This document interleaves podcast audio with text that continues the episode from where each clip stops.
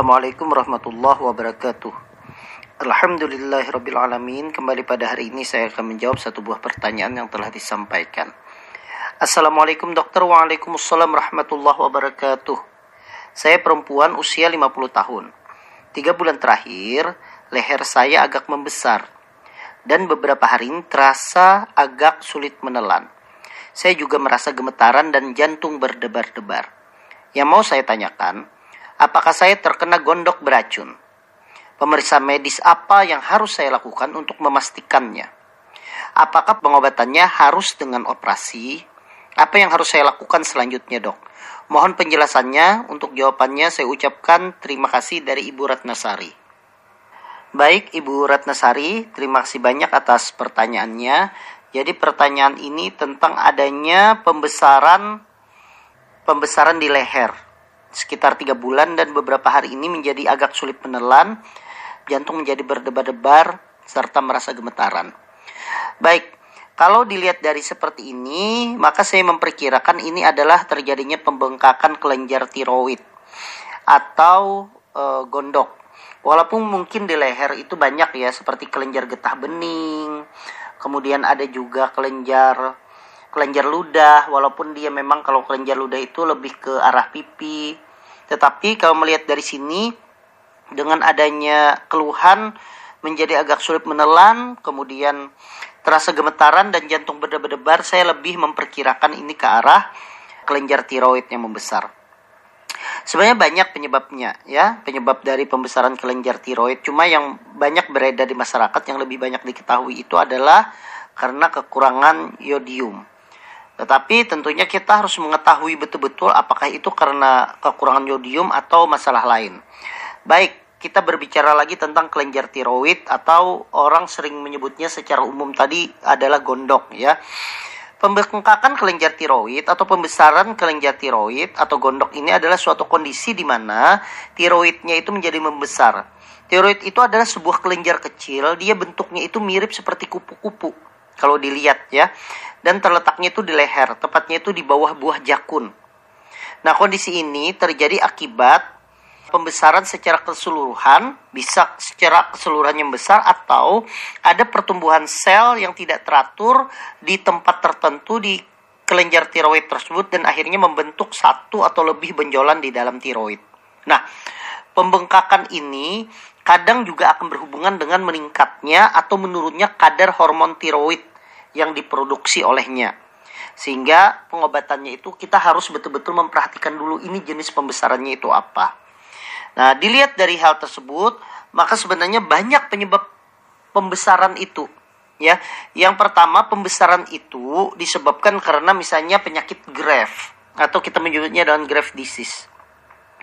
Penyakit Graves atau Graves disease ini uh, terjadi akibat dari kekebalan tubuh yang keliru menyerang tubuh sendiri sehingga yaitu menyebabkan tiroid menjadi tumbuh lebih besar.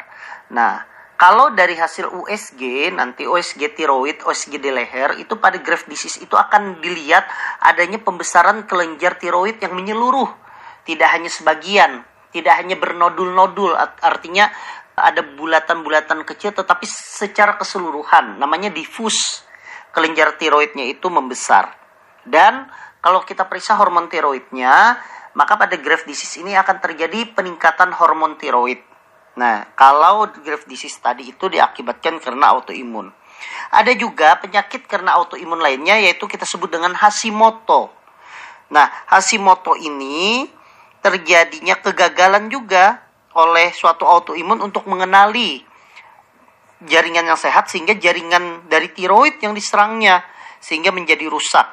Nah, kalau Hashimoto ini kebalikannya dari Graves disease, kalau Hashimoto itu hormon tiroidnya itu menjadi turun.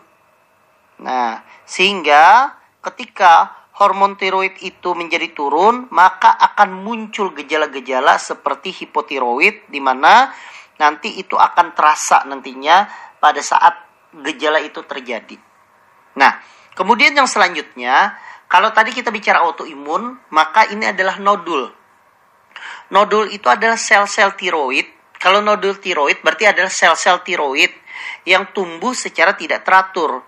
Seiring waktu, dia akan muncul benjolan pada kelenjar tiroid di leher. Makanya kalau seandainya nodul tiroid, tiroid ini biasanya kalau di USG kadang dia munculnya hanya di tiroid kanan atau bisa di tiroid kiri atau bisa kedua-duanya atau muncul beberapa nodul. Nah, namanya multinodular.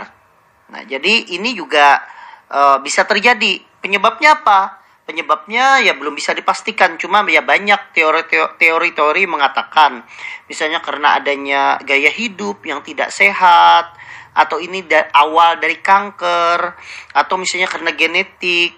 Tapi demikian banyak ahli menyatakan bahwa nodul tiroid itu biasanya bersifatnya jinak dan tidak menyebabkan kanker.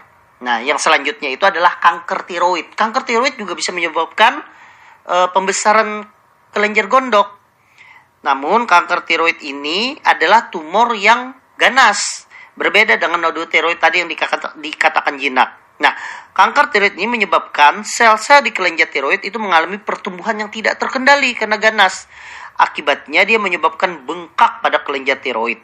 Pada tahap awal dia tidak akan menimbulkan gejala apa pun. Namun seiring waktu bengkak tersebut akan terus membesar sehingga yang terjadi akan menyebabkan seseorang bisa sampai sesak nafas karena dia akan bisa menyebabkan terjadinya penyumbatan jalan nafas. Sehingga kanker tiroid ini penting sekali untuk dilakukan segera pengobatan kepada dokter. Kemudian selanjutnya juga ada yang disebut dengan tiroiditis. Nah, tiroiditis ini itu tidak ada kaitan dengan misalnya tadi uh, disease atau pembesaran nodul atau tiroiditis Hashimoto tidak ada. Jadi tiroiditis ini adalah meradang pada kelenjar tiroid yang disebabkan misalnya karena ada infeksi baik itu bakteri ataupun virus atau karena ada obat-obatan karena obat-obatan. Nah, peradangan ini menyebabkan hormon tiroid itu paling sering itu terjadi meningkat.